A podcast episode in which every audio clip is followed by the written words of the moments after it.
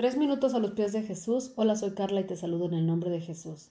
¿Has escuchado has leído que las malas conversaciones corrompen las buenas costumbres?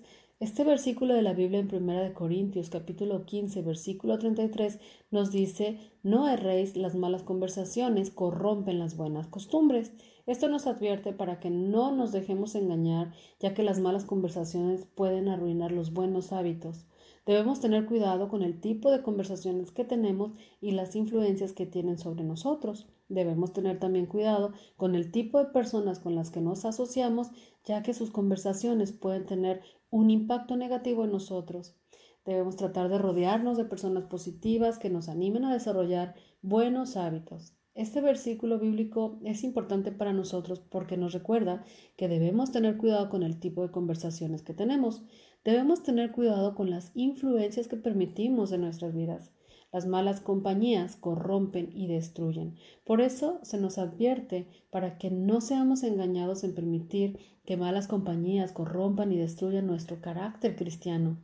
En la Biblia hubo un hombre que se llamaba Jonadad, que le aconsejó a su amigo Abnón hijo del rey David, que violara a su propia hermana Tamar.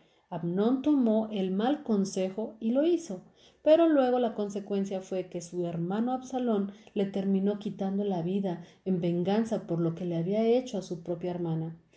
Esto lo puedes leer en 2 de Samuel capítulo 13 del verso 1 al 33. Otro caso es que en la Biblia hubo un rey criado y enseñado bajo principios y valores bíblicos, quien solía actuar con rectitud. Su nombre era Joás, quien por mala influencia de sus amigos se alejó de Dios y hasta mandó a matar a un profeta del Señor. Pero luego su misma gente conspiró contra él y le mataron. Esto lo puedes leer en Segunda de Reyes capítulo 12, verso 2 y en Segunda de Crónicas 24 del versículo 17 al 25. En estos dos casos bíblicos la influencia y los malos consejos de los supuestamente amigos llevaron al fracaso, destrucción y hasta a la muerte de quienes los escucharon y les siguieron en sus consejos.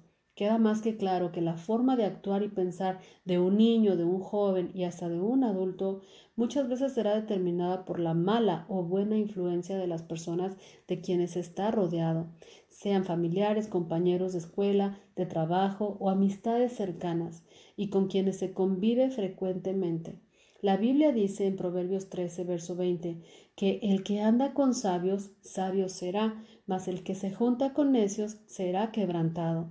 Así que tengamos mucho cuidado en elegir bien nuestras compañías, ya que poco a poco nos pueden ir envolviendo y estropeando el trabajo que Dios ha hecho en nosotros.